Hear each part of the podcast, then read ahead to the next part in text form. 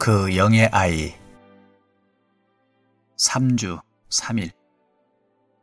아침의 누림 베드로전서 1장 3절.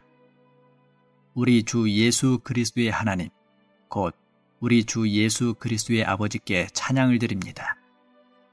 하나님은 그분의 크신 긍휼에 따라 죽은 사람들 가운데서 일으켜지신 예수 그리스도의 부활을 통하여 우리를 거듭나게 하시어 살아있는 소망을 갖도록 하셨으며 로마서 8장 29절 하나님께서 미리 하신 사람들을 그분의 아들과 같은 형상을 이루게 하시려고 또한 미리 정하셨습니다. 그것은 그분의 아들을 많은 형제들 가운데서 맏아들이 되게 하시려는 것입니다. 하나님의 독생자이신 그리스도께는 신성은 있었지만 인성은 없었습니다. 그리스도는 하나님께서 그러하신 것처럼 스스로 계셨고 항상 살아 계셨습니다. 그리스도는 부활하시면서부터 신성과 인성을 소유하신 하나님의 맏아들이 되셨습니다.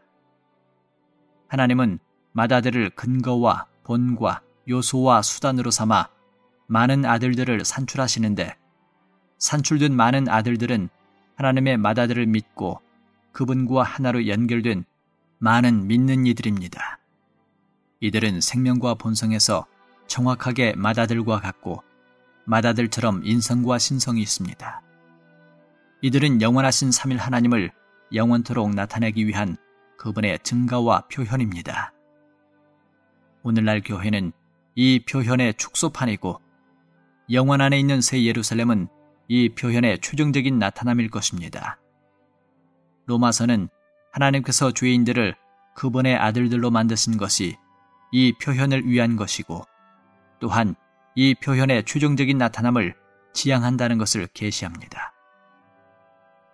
오늘의 읽을 말씀 그리스와 그분의 믿는 이들로 구성되는 단체적인 새 아이의 출생은 세 사람의 출생이었습니다. 부활 안에서 돌아오신 그리스도는 새로 출생한 아이로서 세 사람이십니다.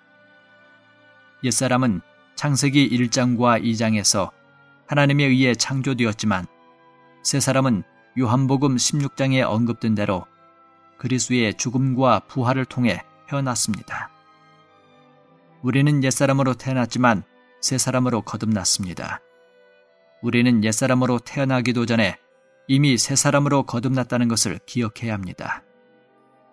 왜냐하면 베드로전서 1장 3절에 따라 우리는 태어나기 전에 거듭났기 때문입니다.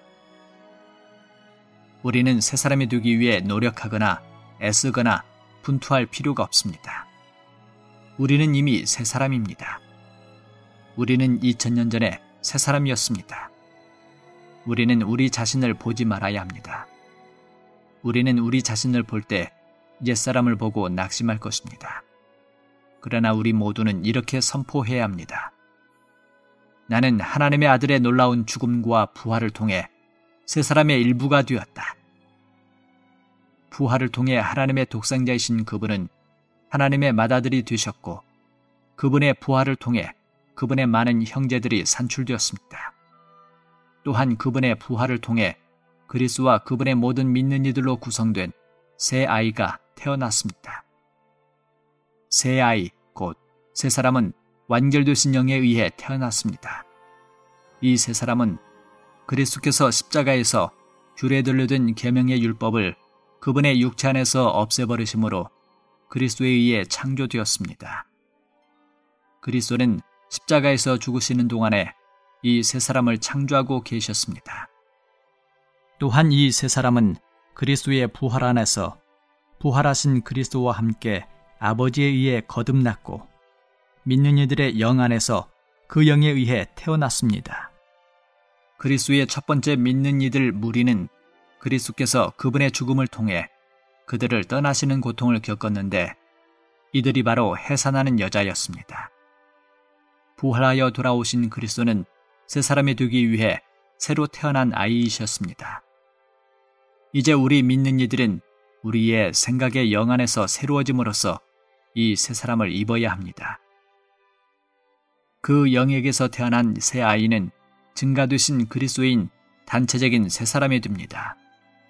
새 사람의 기능은 완결되신 생명 주시는 영의 움직임과 이를 통하여 하나님의 영원한 경륜을 수행하는 것인데 이는 새 예루살렘을 완결하도록 그리스도의 몸을 건축하기 위한 것입니다.